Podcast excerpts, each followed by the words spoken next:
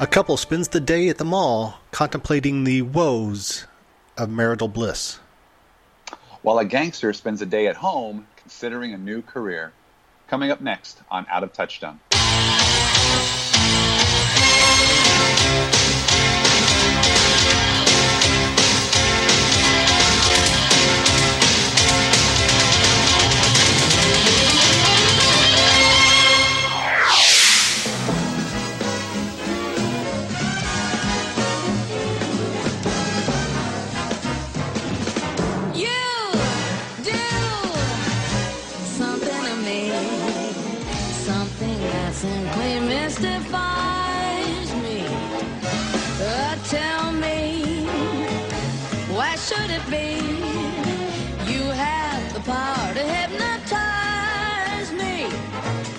Ah, you know, it's a little bittersweet. That would be uh, Bette Midler. That's the Queen of Touchstone. We've got our, our last movie that she does for the studio, and that's her singing a song called You Do Something to Me, which comes from the first movie that we're going to discuss today. Welcome to Out of Touchstone. My name is Mike DeKalb. You can find me on Twitter at Mike DeKalb. And on the other end of the Skype line is my co-host, Chad Smart. You can also find him on Twitter at Chad Smart. Chad, how are you doing this day?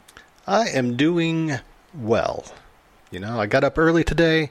Ran five K, and I say ran when I should probably say walk, but uh, yeah, so I'm ready, I'm pumped, ready to get into the two films that we are discussing on this episode. Yeah, and we've got a new year, and now we're into nineteen ninety-one. The, the, the, the hits keep coming, but uh, like as I mentioned, we, we, we get to say farewell to a uh, wonderful person who's been involved with Touchstone almost from the beginning, and he's done she's done quite well. Uh, the first film we're going to discuss was released on February twenty-second, nineteen ninety-one, and it's called Scenes from a Mall. Touchstone Pictures presents Bette Midler and Woody Allen. After sixteen years of marriage, he's doing the honorable thing. He's telling the truth. I had an affair. The whole truth. Did she do tricks in bed, things I don't do? No, no. Yes, actually she did. And nothing but the truth. Have there been others? Two, yes, and there were one-nighters. Scenes from a Mall. Three, actually, if you count the Hooker in Dallas. But that, that was business. That was totally business. They sent it to my room. I couldn't refuse. It was a gift. Rated R. Starts Friday at a theater near you. Yes, writer-director Paul Mazursky is returning to Touchstone, having uh, he he made Down and Out in Beverly Hills for the studio back in nineteen eighty-six, and in the interim, he'd made two films, uh, Moon Over Parador in nineteen eighty-eight and Enemies: A Love Story in nineteen eighty-nine. Chad, I think you told me off the air that you watched Enemies: A Love Story recently.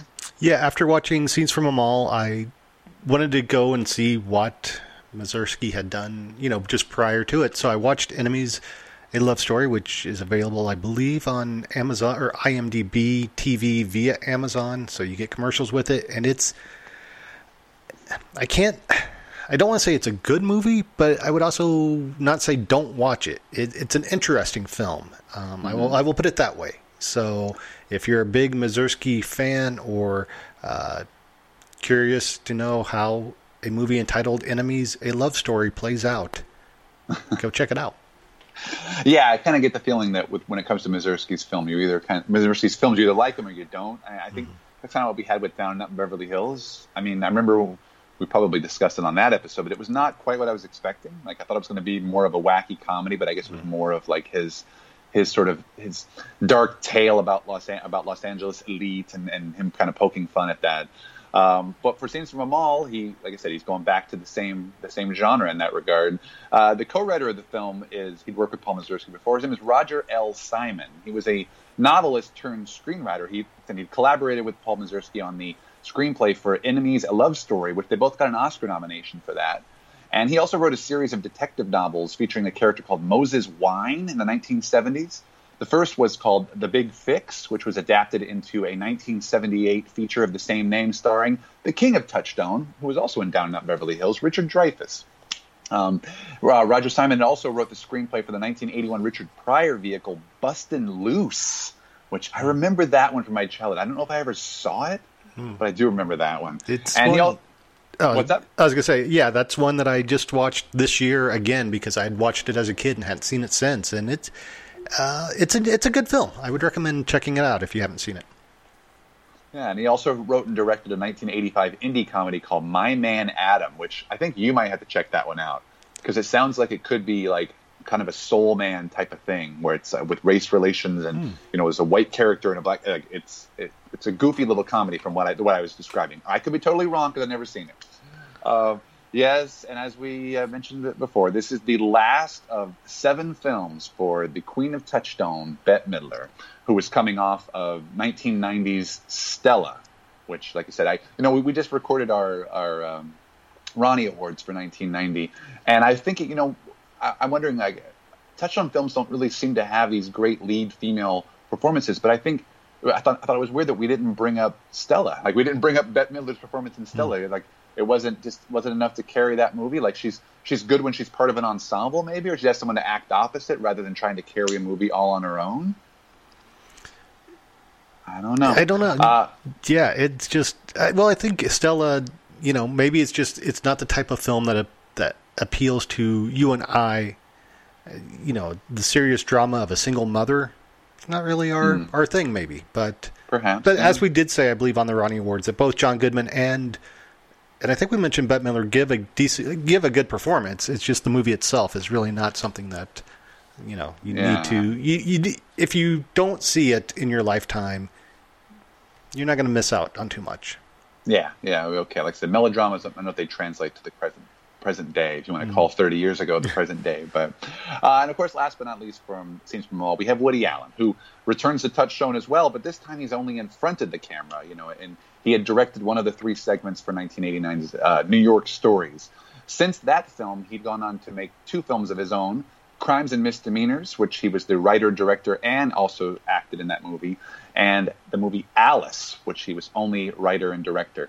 Um, I noticed that you always hear this about Woody Allen, and you used to hear about Orson Welles back in the day, but these famed directors, they would they would do they would take acting jobs occasionally, and they would they would use the money to finance their own films. And everything I read about Scenes from a Mall was basically that that's what it was. Woody hadn't Woody hadn't been in a movie that he didn't direct in like fifteen years. And he and Paul Mazursky had the same agent. So Mazursky wrote a script and said, "Hey, you think Woody wouldn't do it?" And, and like within a couple of days, Woody was like, "Yeah, sure." And he he he took that money so he could put it into his own films. But um, well, I guess we'll just go look at the movie itself. We like to look at positives and negatives. So I'll let you start, Chad. Can you give me a positive from Scenes from a Mall? Uh, it takes place at a mall, which, you know, I as a child of the eighties, I am a huge fan of malls. I, I miss the mall culture. And seeing a, a living, breathing mall and on film, it brought back a floodgate of memories. Um, I, but I, I question, and maybe this is because I'm not from originally from a large city like Los Angeles, but when they're pulling into the parking lot and it's just gridlock, I'm like, oh yeah, I've, I've never seen any other than a Best Buy parking lot on Black Friday. I've never, and I guess, you know, this movie does take place a week before Christmas or a few days before Christmas, so maybe the Christmas traffic was there, but I was like, oh yeah, I've never seen a mall parking lot that busy. So I think that's one of the, the you know, things they're poking fun of at the L A culture, but sure. Yeah. Otherwise, uh, yeah, the movie takes place in a mall, and it made me, made me miss going to the mall. And, and I think, I mean, it's more of an upscale mall, so you don't see a K B Toys or a Spencer's or a, you know, Hot Topic now, which would would have really been impressive for nineteen ninety-one, but mm-hmm. yeah, that's yeah. I felt that's I felt the same way. Yeah, like I said, it really made me nostalgic for, for the days of crowded malls, you know. And I, I can appreciate I can appreciate a good time capsule of a movie, you know. What's funny was um, I know it kind of reminds you of like think about movies like Mallrats, you know, also make me a little bit nostalgic. I watched Mallrats recently because I'd flown to Minnesota, and I went to the mall where they filmed the movie, and it's you can still see some elements of it when when you're there, but I, I in a weird way I didn't know that I didn't think that movie held up. It was twenty-five years after the fact, and so it's fun to kind of go back to, and see something like this where you're like, I do remember a time like that. And I don't know, Chad, the movie's supposed to take place at the Beverly Center, mm-hmm. and I went there I think maybe once or twice before they renovated it. And now it looks, it just looks unrecognizable. And I know they didn't film it at the Beverly Center, but it's supposed to be the Beverly Center. So, I, I did you ever get a chance to see the Beverly Center before it was renovated? When I first moved to L A, I had Easter dinner with an ex-coworker who lives out here, who lives in L A now. Uh, we ate at P F Chang's in, okay. for our Easter lunch. Um, that's as close as I've been to being inside the Beverly Center. And, and watching the film, I was kind of, um, you know, I didn't realize that the movie wasn't shot at the Beverly Center, that they had made a whole mall in Connecticut, which we'll get to later. But um, they go to a theater in, in the movie, and I'm like, oh, I didn't know the Beverly Center had a had a movie theater. And I looked it up, and it did have one up until two thousand ten, and then yeah. it was closed. So okay. Yeah. I, I remember seeing listings in the paper and stuff back mm-hmm. in the day, but yeah, I never, I never made it out to them. Yeah, um, it's, the only, honestly, the only other positives I, that I had from the film was that I do like movies that take place in, in one specific location over the course of one day. Like, it's very similar to a stage play. Like, if you think of something like twelve Angry Men, for example, uh, I, I really like how it establishes the locale and it's easily relatable. And when you're watching this movie, I really think it, it makes you uncomfortable, since you've probably experienced seeing married couples like that arguing in, in your real life. And so it's just, it's it allows you to relate that much more to the film. Tell me about your affair. What do, what do you want to know? When was it over? Yesterday. Yesterday afternoon. Around four thirty. How long did it last? You really want to know this? Yes. I mean, this is really... Yes. Six months. Seven months. Seven months. And it was serious. It wasn't serious. It was, you know... If it lasted seven months, it was serious. When did you meet her? Where did you find the time? I did. I found time. I, you know... After work, mostly, when I, when I was supposed to be going to the health club. I couldn't figure out why you were working out so much. That's when I was taking your daughter to her clarinet lessons I'm and her sorry. Soccer practice. I'm sorry. Is this I'm your first sorry. Affair, or have there been others? You might as well tell me now that we're talking. Let's go someplace else. This is fine. No one is listening to us. Believe me. All right, that's, that's it for my positives. Chad, have you got anything else that you liked about this film? Yeah, the fact that it was under ninety minutes. Because True. it's a it's it's only eighty-seven minutes long, but man, is it a long eighty-seven minutes? Mm-hmm. It's just yeah, yeah I, I felt the same way. When you have yeah. two people bickering the entire time, it's just and it's uh, just I don't know. It's it's sort of like and and I, I think I, I mentioned it, I don't I just don't know if it's if it's for me if I understand these kind of movies. Yes, mm-hmm. I'm married now, but I I really feel like there's been there was a. There's a lot of these adult comedies, I, and I forget. I think we talked about it with Betsy's Wedding, where it was so. It's so nice to see a comedy that's aimed at adults, but then I also feel like the comedies aimed at adults. And I, again, I don't know if this happens in a lot of Woody Allen movies because I haven't seen them, but it always they always seem to have these people just this. They're just not good people. Like you know, they're miserable people, and that's my first negative actually. When this film was that it's miserable people acting in an awful way.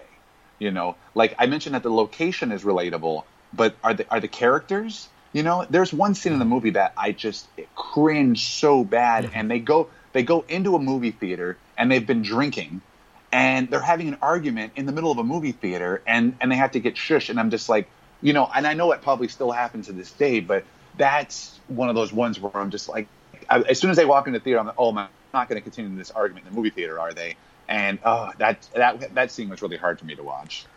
Yeah, granted, there are only two other people in the theater, but uh, it doesn't, doesn't matter. Doesn't it doesn't matter. matter. It doesn't matter. But and it's a subtitled film, although the people, it's an Indian film, a Bollywood picture, and the two other people are Indian. So I'm guessing yeah. they didn't have to read the subtitles. But yes, they they continue the argument, and then they end up, you know, having coitus, as we'll say, to uh. keep it clean. And I just, uh, I wondered, is Woody Allen really the inspiration for You Ought to Know?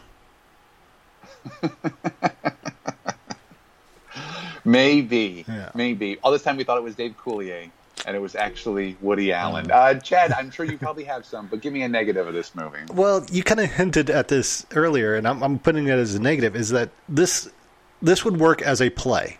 This is basically a two character play, and mm-hmm. unfortunately, as you also mentioned, these are not two characters that you want to see that much of, and so I felt that this needed something to break up the monotony of their conversations or their arguments. It's just, but it's just focuses on the two of them. And so I think if you put in, bring in a couple, you know, minor characters other than shopkeepers or, you know, people you see in the mall, but just something, yeah. something needed to, to break up the ar- arguments every so often. Yeah, no, I, I totally agree. And I think that's also, it kind of leads into one of my negatives, which which is that, you know, I know marriages can have troubles, but this just seemed really exaggerated. And I don't, mm-hmm. let me ask you, Chad, d- did you buy Bette Midler and Woody Allen as a married couple? Because I had a hard time with it. Uh, no, it, it's, I guess it, it's a movie, so I, I can yeah. buy it. But, um, I mean, you know, I, I have a hard time with uh, Woody Allen and anybody, I guess, in a, in yeah. a film relationship. Because I'm just like, he's so nebbish, is I believe yeah, the term they used like, for him. But isn't there a scene, there's a scene like where they're talking about wanting to get divorced, and then and she's like, oh, I guess you're just going to, you'll just go out to the singles bar. And, mm. and it's like, Woody Allen? Like, right. is he is he really that, that, that he was he would have been in his mid fifties at this time? And I'm thinking, is he? Yes, I know he wound up marrying a woman that was forty years younger than him or whatever. But is is he would have been some sort of catch in that time? Mm-hmm. I, I have I know I know that was his shtick when he made all of his own movies in the seventies and eighties. Is that, you know, he always is always the romantic foibles that he had to deal with. Mm-hmm. But I don't know. I just I have a hard time kind of buying that. And and then. On the, the uh, one of the other negatives I had from the movie, and again, maybe it's just because I'm not overly familiar with Mazursky's work, or I'm, mm-hmm. I'm not a huge fan of like some of that uh, seventies type auteurs, is that the whole thing seemed a little too, seemed too improvisational for me. Mm. And I thought there was, I don't know, did you notice there were so many scenes where, where Woody and Bette were either like repeating themselves or they were talking over each other. Like they talked over each other so many times. And I, I don't know if that's supposed to be, oh, it's realistic. But on the one hand, like, I don't know. That reminds me of this great quote. When, when years ago, I went to the Aero Theater and I saw a screening of, of Heathers, one of my favorite movies. And the writer Daniel Waters was there, and he was talking about how he used to he was he would get a lot of grief from people saying that, well, you know, teenagers don't sound like that, you know. And he's like, but it's it's dialogue, it's movie dialogue. He said, if I want to hear people sounding real, I'll go sit on a bus. And I think that was the issue. Like, I would have rather had the conversations be more like dialogue rather than just sort of be so improvisational that they end up talking over each other. But maybe that's added to the to the aspect of them being a bickering couple, right? I don't know. What do you think?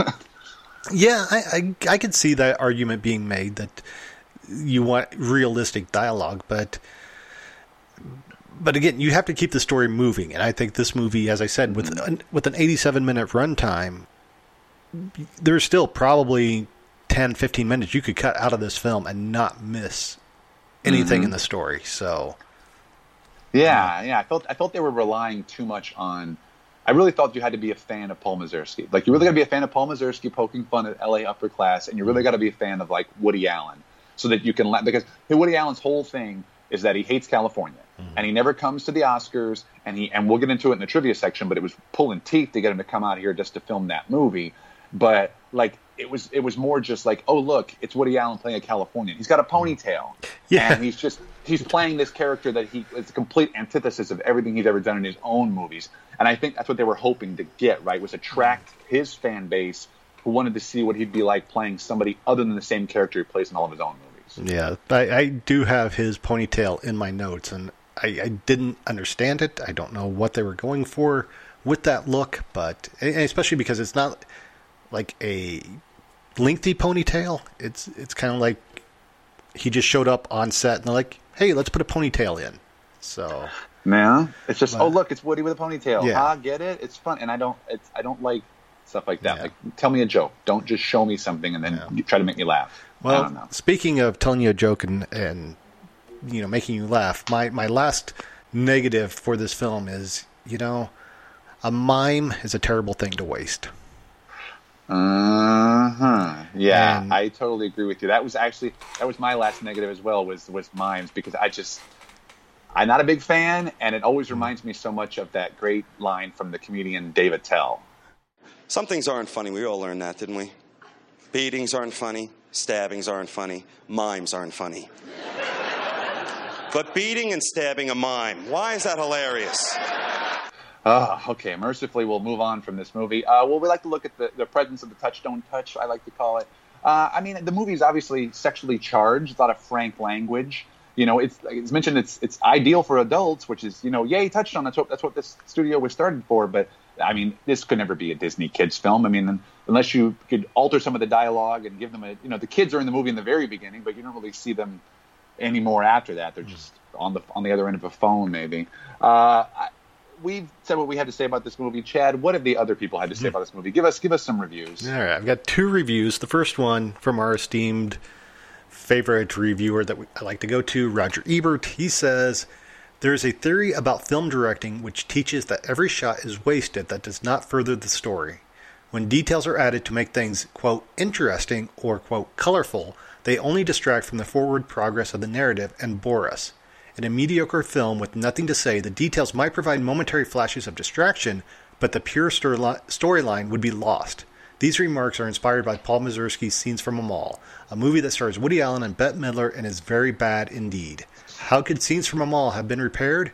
Only at the screenplay level before filming began.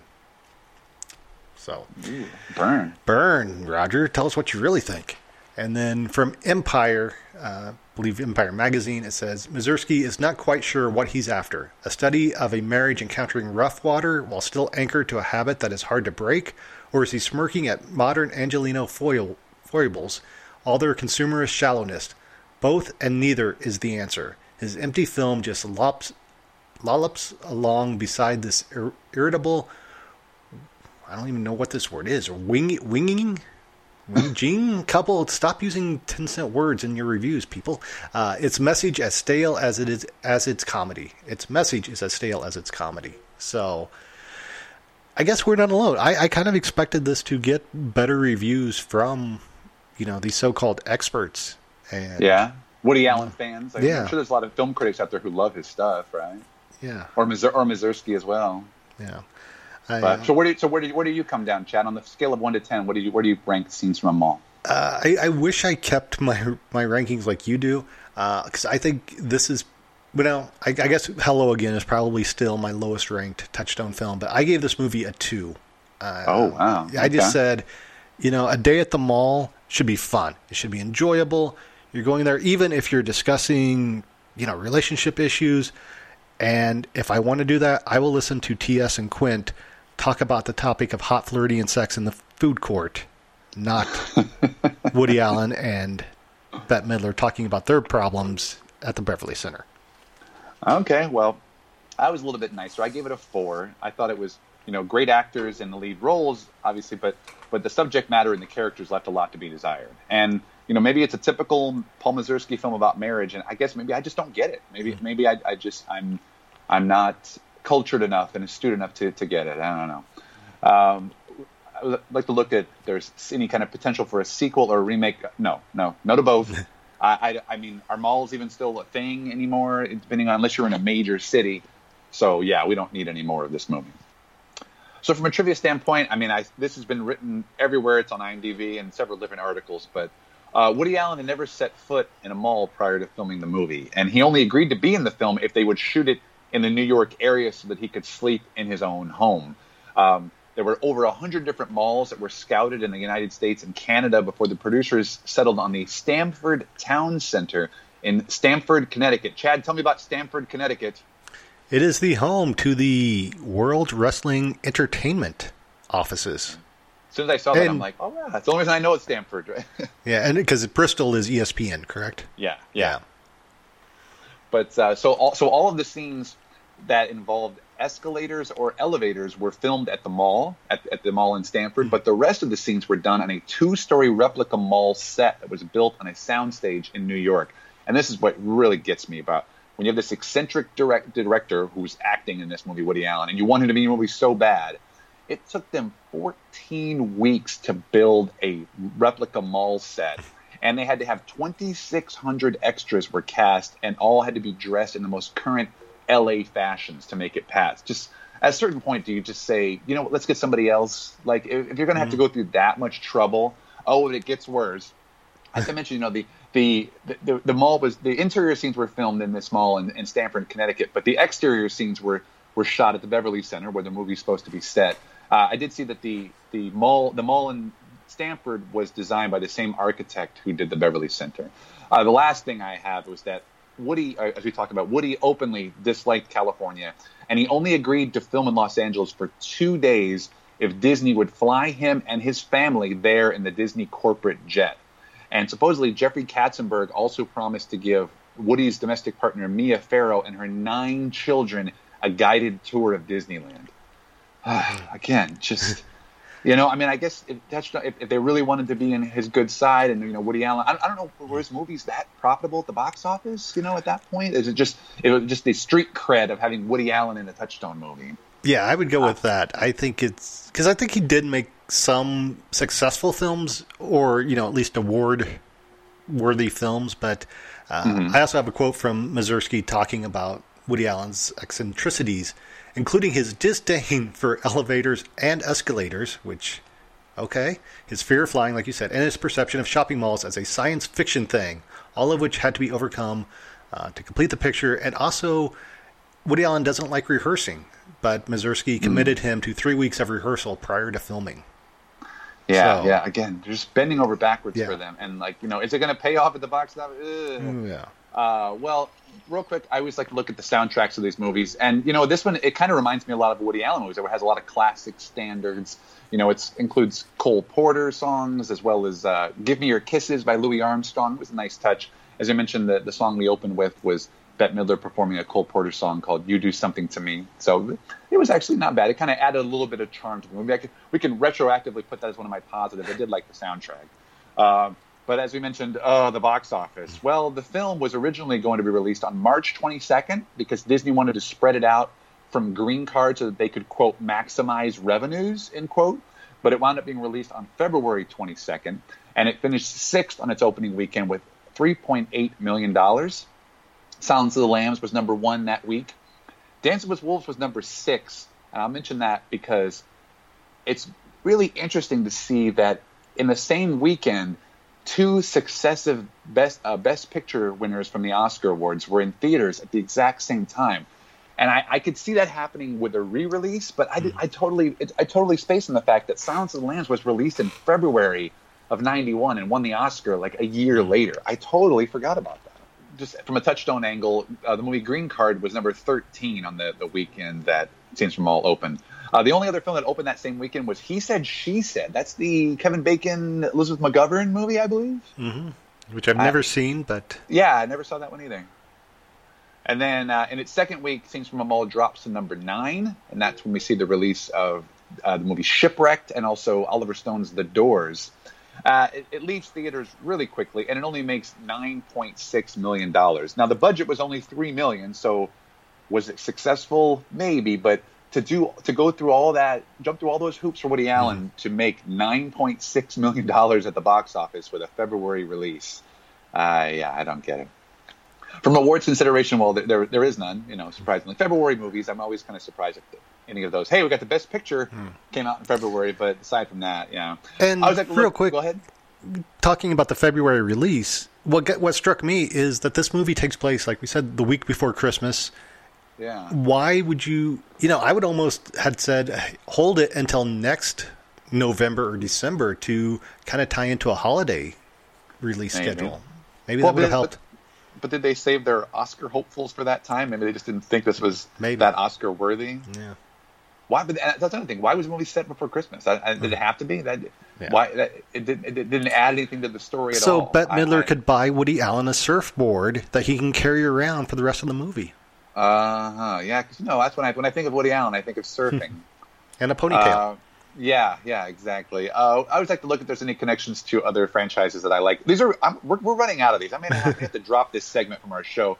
However, there is a connection to a James Bond movie because Woody Allen was one of the stars of the nineteen sixty-seven Bond spoof Casino Royale, and he plays uh, James Bond's nephew, Jimmy Bond. I, you know, never forget that. That movie is that's a bizarre one. I think Austin Powers borrowed a lot from that movie.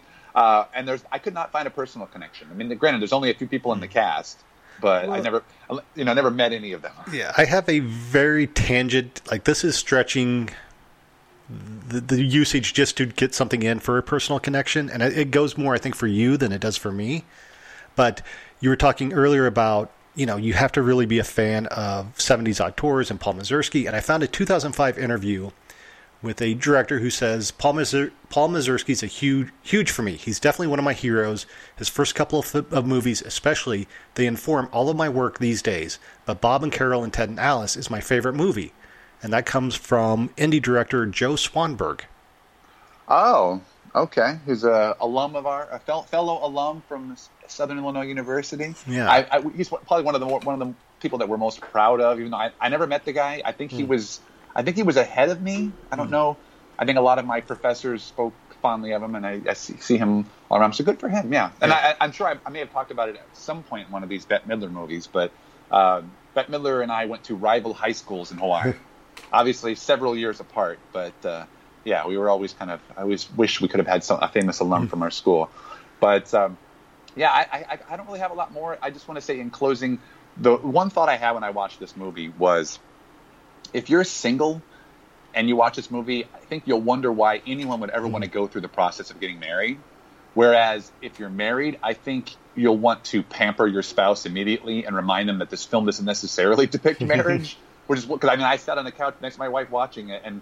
You know, these miserable people cheating on each other and stuff. And I had to tell her, this, this is this is not, this isn't how I feel. This is not the same neuroses that I have. This is, this is sort of, this is comedy. But, uh, yeah. So that's it, huh? So the, the Queen of Touchstone has drifted away and has departed her throne. Mm. And you have some good points, too. You no know, kidding. To really? That you, yeah. When? Well, I, you know, I have some, I have some good memories of... things actually, you know, when we, we we would travel, that was fun, and and when when you would sit in the car and sing the Grateful Dead songs, uh, you know, for some reason I have a, a sweet memory of that. And when my father died, you were fabulous. I mean it. I'm not kidding about it. You know what? I was. Your mother was completely out of it. She was a lunatic. I mean it, Devin. You really, you were really. So you do. You have a lot to be grateful for. They may have good memories. I am trying to get rid of my memories of Scenes from a Mall. And I'm going to go all the way across the country for our next film. And it's an action adventure. Wait, I, I, a comedy with Sylvester Stallone. It, it, it's, it's Oscar. It's the biggest day of Snaps Provolone's life. I got till noon to look like a banker. And everything is going wrong. His daughter has a surprise. Did he tell you I was pregnant? His other daughter is a surprise. What other one? You got two daughters? His wife is upset. You had a child with the new maid? The cops are closing in. The help is moving out. I quit! And now Snaps is falling apart. Zip it. Sylvester Stallone. Oscar. Rated P G.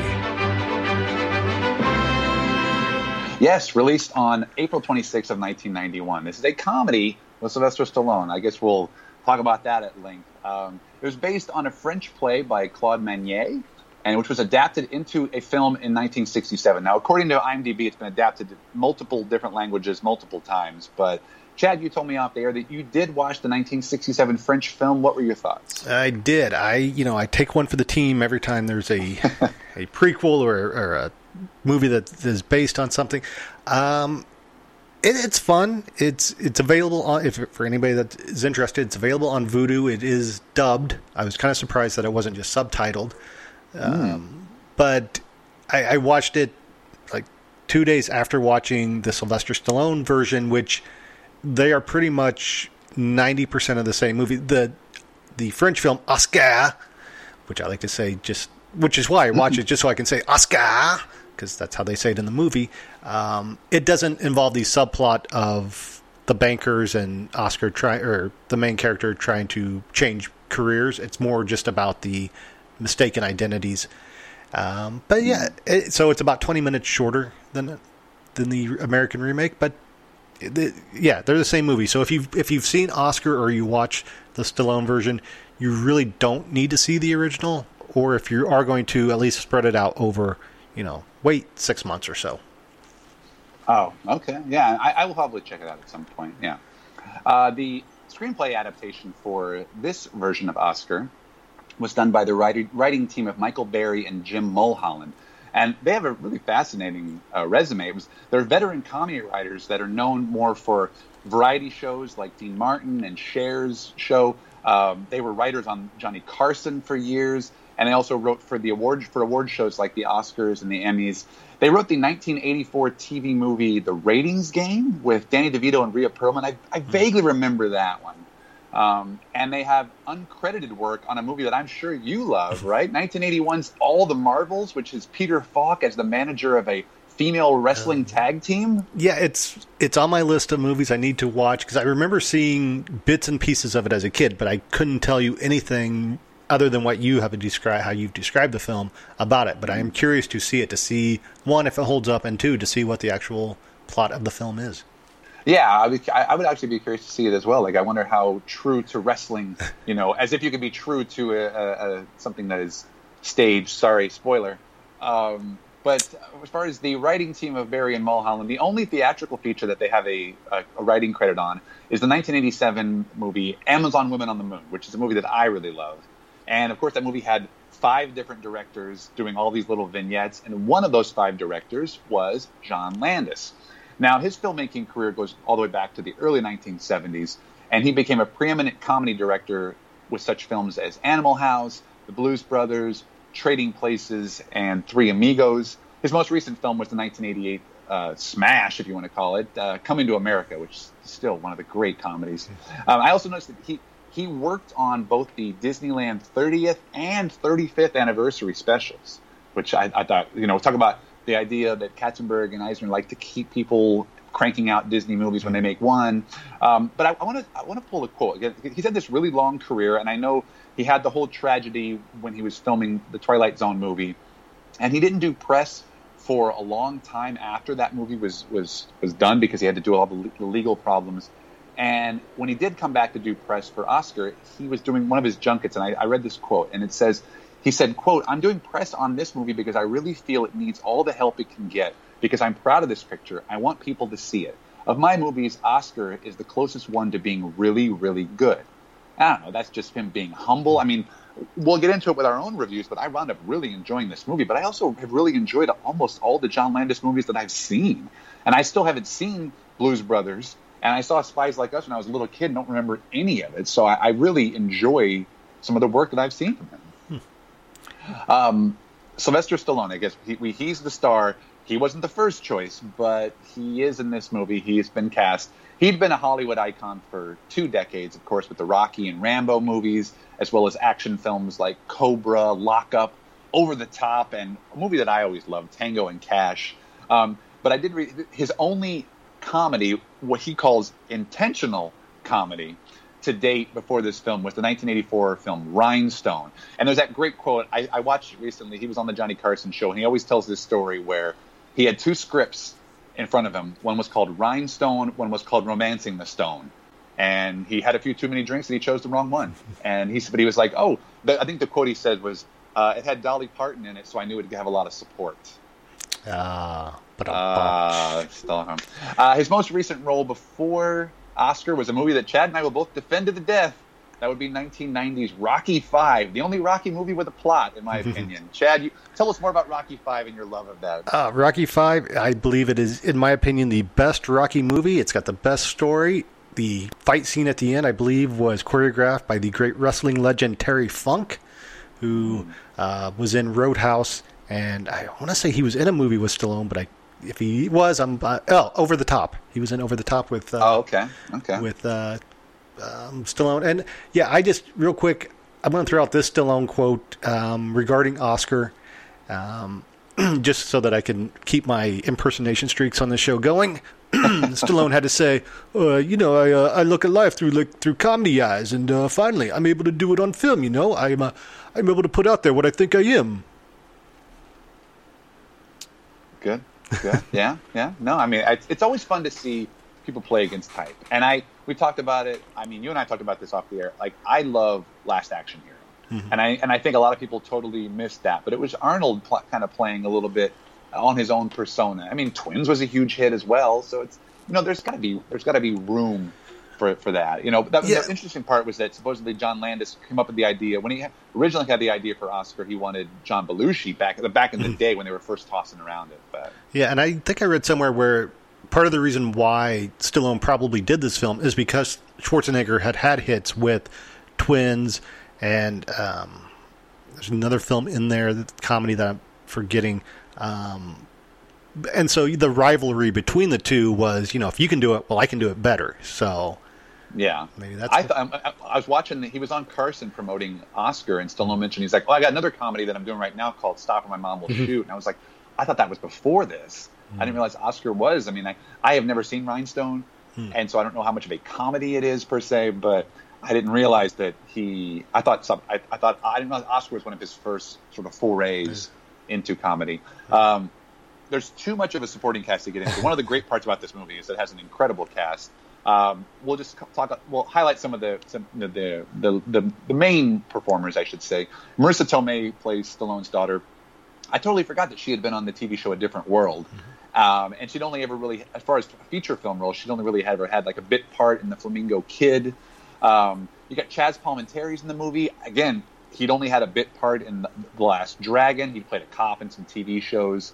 Uh, I love Peter Riegert. He's he's great in this movie. He was in Animal House with John Landis. He's also in a great movie that I would highly recommend to everyone called Local Hero with him and Burt Lancaster. Um, of course, you have the great Tim Curry. You know, he'd, he'd done Rocky Horror and Clue and Legend. And as we talked about uh, recently, he was the Russian. He was a Russian in Hunt for Red October. Um, I did not recognize the the accountant in the film as Vincent Spano. I, I, I he did not look familiar to me. I looked at his credits before, not a lot jumps out at me. He'd been in Rumblefish. Hmm. That's Jesse's dad, right? Yes, okay. That's exactly who that is. He's so excited, and he's so scared. Uh, I did recognize the woman who plays Stallone's wife in the film is Ornella Muti, and the whole time I'm watching it, I'm like, who is she? Who is she? And then I think by the end, it was like, oh, she's the woman from Flash Gordon. Hmm. That's, that's all I recognized her from. And, of course, the cast is rounded out with screen legends like Don Ameche, Eddie Bracken, Yvonne DiCarlo, and Kirk Douglas, who is, is, it was actually his first theatrical feature since a nineteen eighty-six Touchstone film, Tough Guys. Um, I, we'll, we'll just get right into our positives. I, I think, talk about Kirk Douglas, the, the opening scene is terrific with him and, and Stallone, and it really establishes the tone. It's it's such a total throwback to those nineteen thirties screwball comedies, mm. and I think John Landis is kind of channeling, you know, Billy Wilder. I was thinking of the movie one two three, which I think you and I saw that at the New Bev together, right? Yes. Yeah. Yeah, that I love that movie, and it's just like it's so much dialogue. It's rapid fire, you know, and it also reminded me a lot of the Peter Bogdanovich film What's Up, Doc, which is Peter Bogdanovich's sort of homage to the thirties screwball comedies. You know, it's got this breakneck pace, breakneck pacing, and it was a true delight. I, you know, I love movies. Like I talked about it before. I love movies that take place in one location over one period of time. This movie starts after that whole opening scene with Kirk Douglas. The movie starts at about eight thirty in the morning and it ends around noon. And it's all in his house. And I, I really appreciate like that aspect of it. I, I wound up really, really loving the movie. Chad, you got some positives? Well, you kind of hit it on it with the introduction. The cast is just phenomenal because it is one name after another of great either lead actors or supporting actors. And and so I you know, I was kind of surprised when Marisa Tomei showed up because I think everyone kind of knows her from, you know, My Cousin Vinny. That's where she started. But you did mention that she was on the first season of A Different World, and I didn't know what else she had done prior to that. So that was a nice surprise. And th- the supporting cast, I know you you haven't mentioned in your or written in your um, in your in your positives here. You're going to talk about it, but the the Finucci brothers. I'm going to steal it from you. Um, Go ahead. The Finucci brothers, which one of them is Harry Shearer, and it took me yeah. a couple scenes to realize it, but that whole subplot with them, uh, you know, a, a gangster has been killed wearing one of their suits, and it's made the paper, like the picture of him, and they're like, look, now we're going to be very popular because, you know, he was wearing our suits, and everyone's going to want a Finucci, and and just that whole screwball comedy of, of like one guy coming in and mis- thinking that th- these guys are also hitmen, instead of yeah. tailors. Yeah, it's just, it's, it's a fun movie. What do you want? Oh, excuse me. Could you tell Senor Provolone we're in a hurry? We got to do another guy eleven o'clock. You do more than one a day? Oh, summertime we do six, eight a day. It's a cutthroat business. And if we get backed up, we got to work weekends. And we know like that. No, we family man. You treat it like it's a normal business. To us, it's art. Hmm? Show him the peach. What do you think it is? You guys did this? Who else? Ask Finucci. Oh, we get plenty business from this peach, huh? Maybe someday we do you too, huh? And when we get through with you, nobody gonna recognize you. Yeah, that was my favorite scene in the whole movie. Like you said, the, the Martin Ferrero plays the other one, plays the other Finucci, and Harry Shearer. They're supposed to be tailors, and then Stallone is trying to uh, threaten his accountant, and he tells him that their hitmen, and just, oh, I can appreciate that. Yeah, you're right. The, the, it's an amazing assortment of characters. You know, each scene always has some sort of punchline just ready to go, and it was delivered by this this great cast. Like they, they all they all have great comic timing, and I, that's on Landis. I think that's on Landis finding the right people, dealing with his casting director, and and knowing that like you need people who have talent to be able to work in something like this farce. Yeah, and I and like, like one of the other positives I had from the film was that yeah, it's a little bit cartoonish. But I think that cartoonish nature kind of plays into its charm. Like, did you notice, like, you know, Stallone's character is this mobster, but his last name is Provolone. And then, like, the other the other mob boss that wants to get at, get back to him, his name is Vendetti. So it's like he's got a vendetta against him. And you're like, okay, it's, a, you know, it almost takes it over the top so that you don't think about the violent aspect of what these gangsters probably do, you know. But it... But what I liked about the movie so much was that it allowed me to escape into an environment that you don't really see very often these days. Like it's a it's a period piece and it's a farce. And it just what, why would it be so hard to make a movie like that these days? There, there's a there's an audience for it, I would imagine. Only if you put in some C G I characters flying and fighting. I guess, and you got to yeah. blow up a city or something. Yeah. I don't know. Um, I could go on and on, but Chad, do you have any more positives about this film? Um, I'll save my other next positive for from the review because they're they're kind of tie in. So there, I, I really, I had a hard time breaking down the positives of this film because it there's just so much that I liked about the film, and um, mm-hmm. it all encompasses. If, if I say I'm, I'm just going to repeat myself in my review, so I'll I'll save that for okay. later. Yeah, and I think from a negative standpoint, I think I was I was just kind of splitting hairs, you know. Mm. Where it's almost like, do you can you buy into how ridiculous it is? You know, like I think one of the problems I had was that you know there were too many plot conveniences. Like they have, it's all about these missing, you know, these suitcases that all look the same, and yet nobody bothers to open one of them up. They just go ahead and grab it, and then when they leave later, they find out, oh, I got the wrong suitcase. Where you're like, at a certain point when it's been mixed up once or twice, you would think you might stop and open it up, you know. And I think the premise can be a little bit too confusing, but at the same time, like I really thought it was fun to get wrapped up in it. Yeah, I would agree. I my my problem is the pacing of the film. I think it's a little too long as it is. I think you could sh- if you shave off about ten minutes and, and really tighten up the the pacing, this would be better. It reminded me of, I believe, a future Touchstone film, which I know you're a fan of, Noises Off. Oh yeah, and it's just one of those things where it's like the character should be just coming in and out, in and out quickly. And and unfortunately, there were some scenes that I felt dragged a little bit. But oh yeah, yeah, yeah, I mean, and and I. You know, again, from a split and hair standpoint, yeah. I, I didn't like that the I feel like the music was, was mm. really constant, and it was kind of overpowering at times. When I was when I went back in to pull clips to put in this episode, it was just like, oh, there's music playing in it all the time. Mm. Like I know it's I know it's a farce, but I, I just didn't think it needed an ongoing soundtrack the whole time. It's nice to kind of just drop in a cue here, or a cue there, mm. but it was just man, it just kind of kept going. Yeah. Um, and then the, the only other negative I had, and again. When I was watching it the whole time, and I would be curious to see what you think, I wasn't like overly impressed with Stallone. I mean, he was fine. You know, he was just he was just okay. Mm-hmm. And I really think like I would have liked to have seen someone a little bit more adept at comedy because the movie, the rest of the movie is so good. And but then I think, you know, part of the appeal of this movie is that it has to be someone who could be taken seriously as a gangster, though, right? Like, I mean, I enjoyed Johnny Dangerously, but that's just a that's just straight comedy. Like, you know, I don't know if I buy Michael Keaton as a gangster. And then I, I read later that, that Al Pacino was originally cast in the role. And that was actually one of the people I was thinking of that would probably could have done this really good because he hadn't quite veered into comedy. Uh, but I guess I'm not the only one because I did. I have found a clip of John Landis talking about the casting, and even he agreed with me. I made a movie where I my lead, I lost my lead just before filming, and it was replaced by a major star. I had Al Pacino, and I ended up with Sylvester Stallone. And I was making a very studio stage-bound farce. And it was written, the screenplay was like one hundred sixty pages, and the movie is ninety minutes. Because you know how, like in His Girl Friday or One, Two, Three, the dialogue, I just made it very fast. And it's very, it's shot like an old movie. But what I needed was Edward G. Robinson or Jimmy Cagney or Al Pacino. I needed someone who could come in and take the room.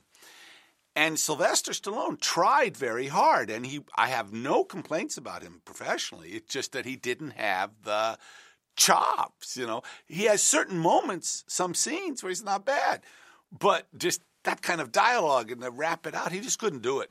Yeah, and as much credit as I give John Landis for the casting of her role, like he even he said, he, I read later that the, the actress who plays Teresa in the film, uh, Elizabeth Barandes, I didn't think she was all that good. And even Landis said the same thing. He said that she gave a great audition, but that he probably should have fired her when the filming began.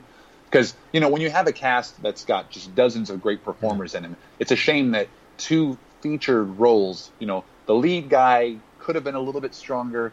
And then one of the important characters that, that plays that plays one of his quote unquote daughters, she probably could have been a little bit stronger. But again, I'll, I'll take the averages. I'll take the fact that ninety-five percent of the cast is outstanding. Right. You know, did you? What are you? What were your thoughts on, like I said, Stallone in the role? That's what I'll leave you with that. Uh, I th- I felt he was fine. You know, I don't. I think part of it is having never seen this movie and only knowing it by reputation. Which, watching it now, kind of the reputation surprises me because I I I, I didn't have high expectations going in because Stallone doing comedy, and I've just heard that this isn't very good. Um, But I, I felt he was fine, but he is overshadowed. I, I think, you know, is it because he has a lot of great surrounding comedic actors or mm-hmm. or people that were more apt at, at comedy? You know, if, if he'd had, uh, you know, an entire supporting cast of Elizabeth Barandes, would would it have made him look better? I don't know. But, oh, yeah, you know, I yeah. I thought he would. He was fine. I will do. I do have to say though that my my last negative is, there's a whole subplot with him becoming a banker and getting out of the mob business. And the bankers come in, and one of them is the brilliant, the great eighties most hated actor, probably next to uh, uh, William Zabka. That is William Atherton. And how do you make a movie with William Atherton and only put him in like two scenes? It's just a yeah. waste of a of a great actor. So you know what's so funny is, you know, I was waiting for you to say William Atherton, but at the same time, you could have said Mark Metcalf mm-hmm. as far as one of the great villains, because he, yeah. of course, was the dad in the Twisted Sister videos. Yeah. And he's in Animal House, right. and, you know, he went on to be a villain in Buffy. But, yeah, like, again, I, that's what gets this movie. I, I loved it. The, the cast was incredible, and I think what's funny is, like, I wonder if Landis specifically pull back where Sylvester's not in every scene, you know, like I wonder if it was Pacino, would he have, would he have worked him into more scenes, or because he was like, well, he doesn't quite have the, the talent. So let's just highlight this amazing supporting cast that we've got. Yeah. But yes, I, just go see this movie, everybody. Just go see it. Uh, we look at the Touchstone Touch. This one's kind of funny. Like I originally started the Touchstone Touch as this idea of, is there going to be Disney references or could it be a Disney film? Um, could it be a Disney film? Possibly, because I feel like the violent and sexual themes of the film are very cartoonish. So it could have easily been passed off for the younger viewers. But uh, as far as Disney references, I mean, did you know that there was there was a line in the film where where he's complaining with Marisa Tomei. Uh, he's having an argument with his daughter, and he says something about the fact that where he says, you ain't Snow Snow White. Mm-hmm. And then I think there's also a, a moment where the, where Marisa Tomei talks about going to Club thirty-three, which is the secret club in Disneyland that I was fortunate enough to go to on, on the day of my wedding. Um, but so I was like, oh, that's a little clever little reference for the Disney fans out there. Um, well, we loved the movie. Did everybody else love the movie, Chad? What kind of reviews did you find on the film? Well, like I said, I, I thought this movie had a much darker uh, or negative reputation. So I pulled two reviews, and, and they split the difference. And the first one is from Roger Ebert, who's my go-to. And I couldn't find a written review of, of Oscar, so I had to pull this a quote from the Siskel and Ebert T V show when they reviewed it. And Siskel had talked about like not expecting much and, and found himself laughing. Ebert follows up and says, this started slowly, but then I laughed. And then I laughed again. And then Tim Curry showed up and I was laughing and laughing. It's a good movie. It's a funny movie. So if you can make yeah, Roger Tim, Ebert laugh. Tim Curry, I think, takes it to the next level. Like, I thought it was a really funny movie, and then mm. Tim Curry shows up about an hour in, and then it just goes even funnier. Yeah. yeah. Um, Owen Gleiberman, who we, you know, highlighted on the Pretty Woman episode from, he's a re- reviewer for Entertainment Weekly, he, who did not like Pretty Woman when it first came out. He says, director John Landis executes the mechanics of farce without a trace of the speed The, the material demands. Every chuckle feels engineered. Stallone is reduced to playing straight man to a gaggle of stock Damon Runyon hoods. D plus. Ah, uh, well, we got to keep him. Well, I, I like. It's nice to know what the other side thought, right? Yeah, uh, yeah I don't know. I Again, I loved it. I'm actually going to give it one of the highest ratings I've given a yeah. Touchstone film, and that is on a scale of one to ten. I gave it eight. I, I think it was had an amazing cast, a lightning quick pace and charm, and it was helmed by a gifted director. Chad, where do you come down on a one scale of one to ten? Uh, I'm only giving it a six, and I think that would probably be higher if I had watched this with an audience, because I think a communal okay. experience would have helped make the movie better. But I, I again, it was much funnier than I expected. I kind of compared compared it in my mind to Big Business, another Touchstone film, which yeah, deals yeah. with mistaken identities and the fact that, you know, things could be solved if people actually spoke and gave truthful answers. But I, I as I mentioned, I found the pacing a little bit too slow at times to uh, to really kick it into gear. But this was, I'll, I'll probably uh, I'm, I'm going to predict the nineteen ninety-one Ronnie Awards. This could be the most surprising film of nineteen ninety-one for me. Oh yeah, and I wonder if it's just where where where you're at when you watch it. And I mm-hmm. think the day that I watched it, I, I was I don't know, wasn't having a good day or whatever. It's been a really rough year, I think, for a lot of people. And then to see something like this was just it, it just brightened my day. Like yeah. it, it really did. And I you referenced Big Business. That's a, that's another good example. Those are the kind of movies that people should be watching in twenty twenty. You know, it's just something where you're like, let's just let's just not think about everything else that's going on in the world right now, and let's just smile and, and laugh for a bit and be pleasantly surprised. Yeah, mm-hmm. um, we look look at sequel or remake potential. You know, it's already a remake, so I don't know if I would do it again. But let me ask you this: a sequel? I think a sequel might be clever. Chad, do you think? What if you made this? What if you made a sequel to this movie and you have Marisa Tomei as the main character? Now, maybe now she's the mob boss. And then Stallone plays like the elder patriarch, you know, like Kirk Douglas does in this movie. Would that work? There may be a story there, but I think for what this is, you, you leave it alone. Like, this is a one and done. Just because you're not going to. I think if you did a sequel, you would have to go in a completely different direction than what Oscar was. True, that's true. Uh, okay, from a trivia standpoint, we mentioned Big Business. Well, the director of Big Business, Jim Abrams, who also was one of the three directors of Ruthless People, he has an uncredited cameo in the film as a postman. I, I totally missed him. Um, uh, the mansion set from the film actually featured artifacts that came from a San Francisco mansion that was built in eighteen eighty-one and was abandoned after the nineteen oh six earthquake. Uh, I read that after the movie was made, many of those artifacts were sent to the Smithsonian Institution, which is interesting. Now, the big story, the big trivia aspect of this film was there was a massive fire that burned a lot of stuff. And so, again, I don't like to just crib directly from IMDb or A F I, but I, I kind of like to make sure that I get all the notes correct. And so this actually, I'm going to read directly from the A F I's website so that you, I can make sure that I, I say exactly what I want to make sure that I point out. Okay, it says, exterior filming began in early November of nineteen ninety at Universal Studios in Los Angeles. Plans to complete the production within three weeks were thwarted by a fire on November the sixth that destroyed four acres of the studio lot. Among the casualties were the New York street set, the wardrobe trailer and its contents, the properties truck, the camera truck, which contained photographic and sound equipment, and twenty-one rented antique automobiles. A production meeting was held the following afternoon, and all departments agreed to be up and running within ten days. Using publicity stills to recreate costumes and props, the crew began a series of twenty-four hour shifts to recreate the lost items. John Landis noted that he was inundated with offers of assistance from technicians throughout the film industry, and work was completed on schedule. So I'm like, that's pretty amazing. Like, it's it's it's unfortunate that John Landis has to deal with another problematic movie set, but it's nice to see that everybody kind of, they were able to recover and still churn out this really, really wonderful film.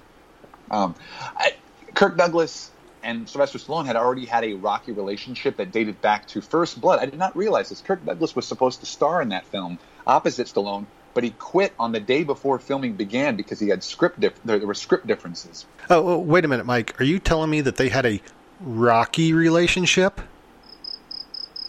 Oh, oh the crickets! The crickets are back. I, I haven't heard them in a while. Yes, it sounds better than saying they, that they that they had a Rambo relationship, I guess. Uh, but Sylvester Stallone does tell a great story about filming uh, their scene, their one scene together for Oscar during Kirk Douglas's nineteen ninety-one A F I Life Achievement Award ceremony.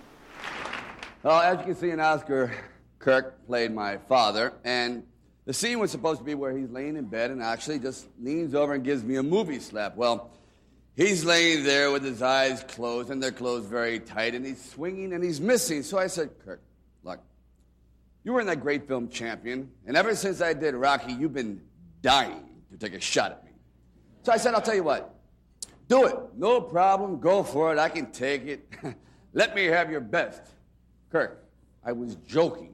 Next thing, forehand, backhand, right, left, and the director, John Landis, says, that's beautiful. Let's do another take. I said, well, you crazy? I said, I'm getting brain damage here. He said, ah, go on, be a sport. Anyway, we did it, and I learned the hard way, never spar with Spartacus. The only other thing I have on the film, uh, I saw this on IMDb, and it said that when the film was first announced, that Danny DeVito was supposed to be the star of the film, and that Charles Crichton, who had just directed Fish Called Wanda, was supposed to be the director. And then I, I also read an interview with, with John Landis, and he said that when he first got the script from Jeffrey Katzenberg, DeVito was the one who was attached to it, and it was going to be about an auto parts dealer in New Jersey. So, I mean, I, I think it, I think I kind of like it. I like the fact that they made it a period piece. That makes it more funny, and to me, I think. Yeah, real quick, Mike, I just want to point out, too, you mentioned the fire that happened, and it's interesting because that made Oscar become the last picture to, picture to shoot on Universal's backlot's original New York street, and the first, and then it moved to the Orlando studio and became the first movie to shoot there. So, and uh, I have to say that anybody who has not been to Universal Studios, I believe it was back in two thousand nine, ten, they had another fire that wiped out their backlot New York street, and so it's been completely redesigned even to this day. It's more modern. Oh, yeah. So. Oh, for sure. Yeah, there's always problems up there. It's ah, it's too bad. um, I, I was looking look at the soundtrack. You know, it's got a really fun soundtrack. It, it was released by, there's a company called Verice Sarabande who does a lot of movie scores and soundtracks. Um, but the Oscar soundtrack is a lot of opera and, and nineteen thirties era standards from Bing Crosby and Duke Ellington. The score is, of course, by the legendary Elmer Bernstein as well. Uh, well, this is the part I was a little dreading because I mentioned how, I, how much I love this movie, but how did it do at the box office? Well, it opened on April twenty-sixth, and it topped the box office with five point one million dollars. The other films that opened that weekend finished second and third behind it, and that was A Kiss Before Dying and Toy Soldiers, a movie that I loved from my childhood with uh, Sean Astin. Interestingly enough, the Kirk Douglas connection, Spartacus was re-released into theaters that same weekend in April of nineteen ninety-one. Uh, Oscar manages to stay at number one for its second week of release, and it only drops off eighteen percent. You know, I, I was watching, again, I watched, if you ever get a chance, watch John Landis interviews on YouTube. He's just a fascinating guy, and he tells great stories.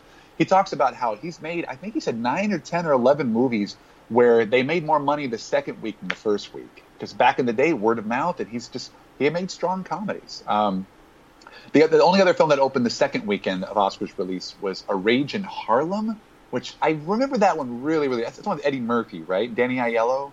I I mm. vaguely remember that a little bit. Uh, by its third week, Oscar falls to number three behind the new releases F X two and Switch, which I have seen both of those movies. Mm. They're not, not bad. F, go watch the first F X, you know, and then Switch. Do you remember Switch? That's the Ellen Barkin, Jimmy Smits movie. Yeah, never seen it, but yeah, it's the taking the body swapping uh, yeah. genre to a different direction. It's one of those movies that was on H B O a lot yeah. when I was a kid. My God, it was always there. Uh, of course, unfortunately, Oscar gets pushed down even further with the arrival of movies such as Stone Cold with Brian Bosworth uh, and Madonna's Truth or Dare, as well as the next Touchstone film, which we'll talk about on the next episode. But Memorial Day weekend, it disappears, and and it grosses, ends up grossing twenty-three point six million dollars on a budget of thirty-five million dollars. That's that's unfortunate. Unfortunate mm-hmm. the budget was that high. Um, but uh, again, it's still good. Go see it. From an awards consideration, ugh, unfortunately, it does get some award nominations. It gets three Razzie nominations, and this is where I really... Oh, that bothered me. That, that that why this movie was fun. It was different. It was charming, and yet this is where the Raspberries just want to go, just, just just spit on everything because it's oh, it's got a big star, and he's not as great, and he's doing comedy. So let's just make sure that Sylvester Stallone, of course, gets a nomination for worst actor. He loses to Kevin Costner in Robin Hood, Prince of Thieves. I, I don't remember Kevin Costner being that bad in that movie. I think it's, it's the like accent. He, Oh, well, yeah. It's like you said. It's just they like knocking the, the big stars down yeah. a peg, right, with the Raspberry nominations. Mm. Um, Marisa Tomei also gets nominated for Worst Supporting Actress. She uses she loses to Sean Young in A Kiss Before Dying, which eh, maybe understandable. And then John Landis gets nominated for Worst Director, and he loses to Michael Lehman for Hudson Hawk. And again, Hudson Hawk is was just ahead of its time. And it's another movie that I absolutely love, written by Daniel Waters, who wrote Heathers and Adventures of Ford Fairlane. But uh, don't let the Razzies uh, deter you. Go see Oscar. Um, we'll, well, let's look at our the connections to other franchises. And, I, you know, I love my James Bond movies. I had no idea until yesterday. I watched an interview that John Landis did with Adam Savage of Mythbusters, and he said that he was John Landis was one of several writers that was commissioned to write the script for nineteen seventy-seven's The Spy Who Loved Me. So that's when he was coming up, and he was getting into writing, and so there was five or six different writers took a pass at the script, and they went with someone else. But Spy Who Loved Me, if you don't know, is, I think, the best Roger Moore James Bond movie. And I, and I think I'm not the only one who... who feels that way. So John Landis actually wrote that script. Uh, okay, for, for personal connection, we've actually got a few connections. I know we mentioned it on our Dead Poets Society episode, but I had the great fortune last year of bumping into Kurtwood Smith on the Fox lot. We were having lunch. Chad and I were having lunch in the commissary, and Kurtwood was sitting a couple tables over, and I managed to go say hi to him. He's good in the movie. He's got a very limited role in Oscar, but he's, he's really sharp. Um, and also, uh, as far as when I used to work at Fox, I was lucky enough to go to some table reads for The Simpsons. And so Harry Shearer, he would never come to the table reads in person, but he would call in. And so they they put they would have a phone on speaker next on the table so that you could hear him. Again, Chad, did you say you went to a ta- Simpsons table read or no? I, I've been to one, yes. Harry Shearer actually didn't call in, didn't do anything. He had someone else reading his parts. Oh, wow. Yeah. Okay, yeah. So it's it was funny to, to sit there, being a big Simpsons fan, sit in that room and have all these voice actors in front of you, and then you hear the Harry Shearer voice coming through the phone, and it was great. But uh, most importantly, last but not least, Chad and I have both met John Landis. He did an appearance at the Aero Theater in Santa Monica. And, oh, it was over ten years ago. I could not find exactly when it was. Oh, wow. But um, we tell the story that it was a double feature of Trading Places and Animal House. Or tra- Trading Places and Three Amigos, excuse me. And usually what would happen was, with these Q and A, especially with a double feature, the the person, the talent who was there to do the Q and A would show up at the end of the first movie, sit in the ba- stand in the back of the theater, then then they would, they would the host would come out, introduce them, they'd walk up, they'd talk for forty-five minutes or so, and then they would just leave. All right, good night, everybody. Well, this one was a little bit different. Chad and I were both sitting in the very last row of the theater, and about ten minutes before Trading Places is over, John Landis walks in, and he's with two people. He's with a friend of his, and he's also with a younger filmmaker that was like a protege of his. And so they're, they're, the movie's still going, so they don't know where to sit. They just grab three seats, and they're sitting basically right next to us in the last row. So after the movie's over, they get called up. They do the Q and A. He's great, as as, no, as usual. But then he decides he's going to stick around and watch Three Amigos. So he comes back and sits down right next to me, and he's talking to his protege during the whole movie of Three Amigos and saying, oh, yeah, Chevy didn't want to do this part. Oh, yeah, Martin Short was a little bit. So I got to watch Three Amigos in the theater with John Landis sitting next to me doing a running commentary. And you're like, shh, is, shh. Well, I'm trying to watch yeah. the movie, Woody Allen. Shut up. Keep it down over there. um, and then I'll let you tell the second half of that story. When the movie was over, he was still hanging around in the lobby, and you went up and talked to him for a moment, didn't you? Yes, uh... after the movie was over, you know, everyone is hanging out in the lobby, and John Landis and, and his, the people that he's with are there. And I have my copy of An American Werewolf in London, which is probably one of the best horror comedy films ever made. It, without it, we would not have the awesome Thriller video. And so I, I, I just went up to John Landis and I asked him to sign it. And he wrote, "Beware the Moors, John Landis." Uh, I don't remember anything he said except for, I, I believe he said, "You're going to go far one day in this business, and hopefully one day it's yet to come. Thank you, John Landis." Nice. And then what's funny was a few years later, we were fortunate enough to see him again at the New Beverly Theater with uh, the director Ed- Edgar Wright. Edgar Wright was had, had programmed the theater, and what he would do is he would show up and he would introduce the movies. He would bring a guest in, and they would talk. They would do a double feature. They would talk between the films.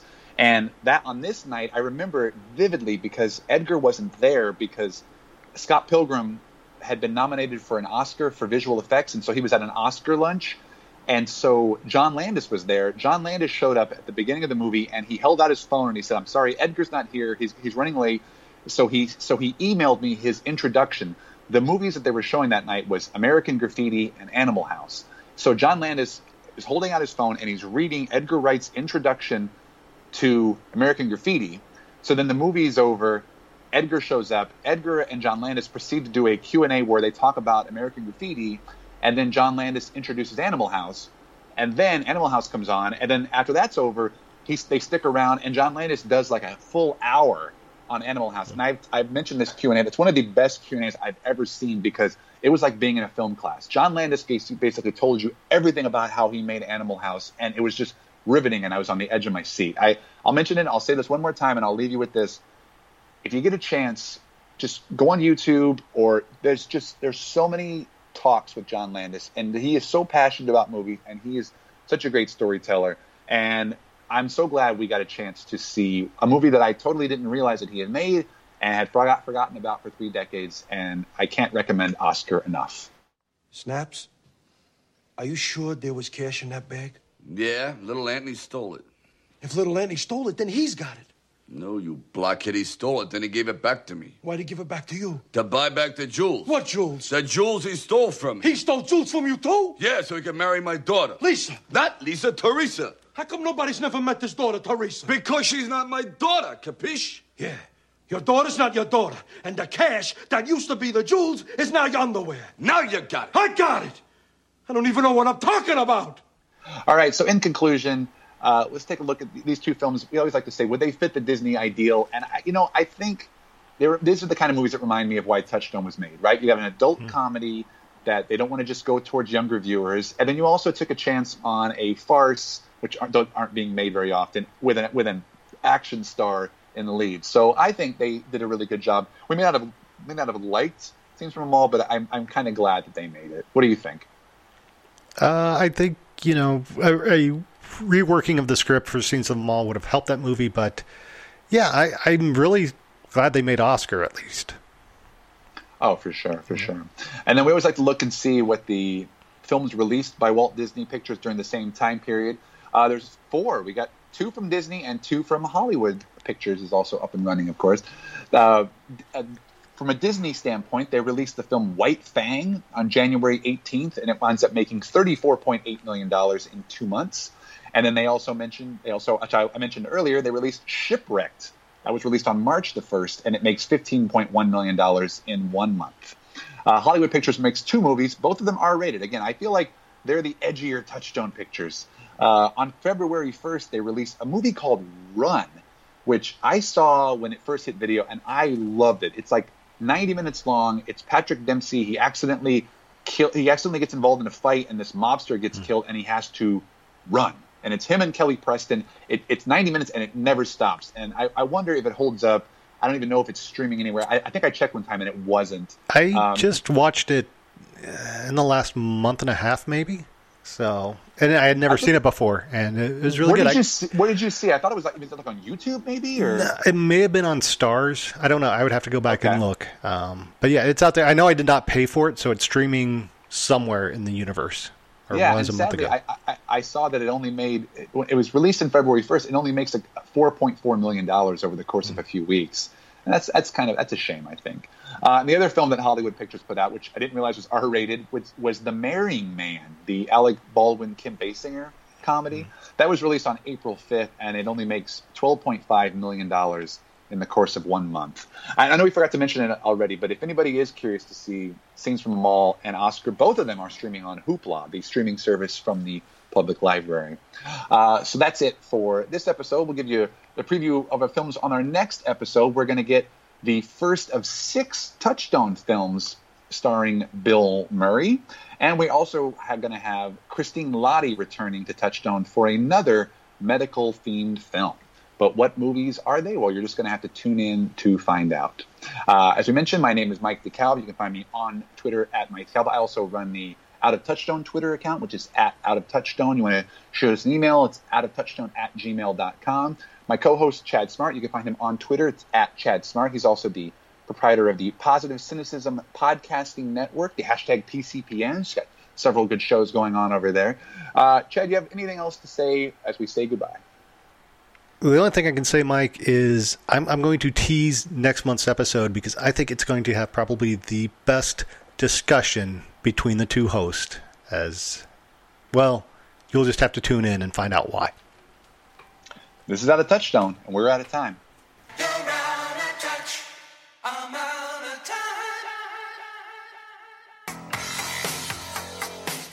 Out of Touchstone is a Honey Nerds production. For more information, visit out of touchstone dot com. Like and subscribe on iTunes, Podbean, or wherever you find your podcasts. Thanks for listening. So, you're cool, I'm cool, we're cool. Thank you. Good night.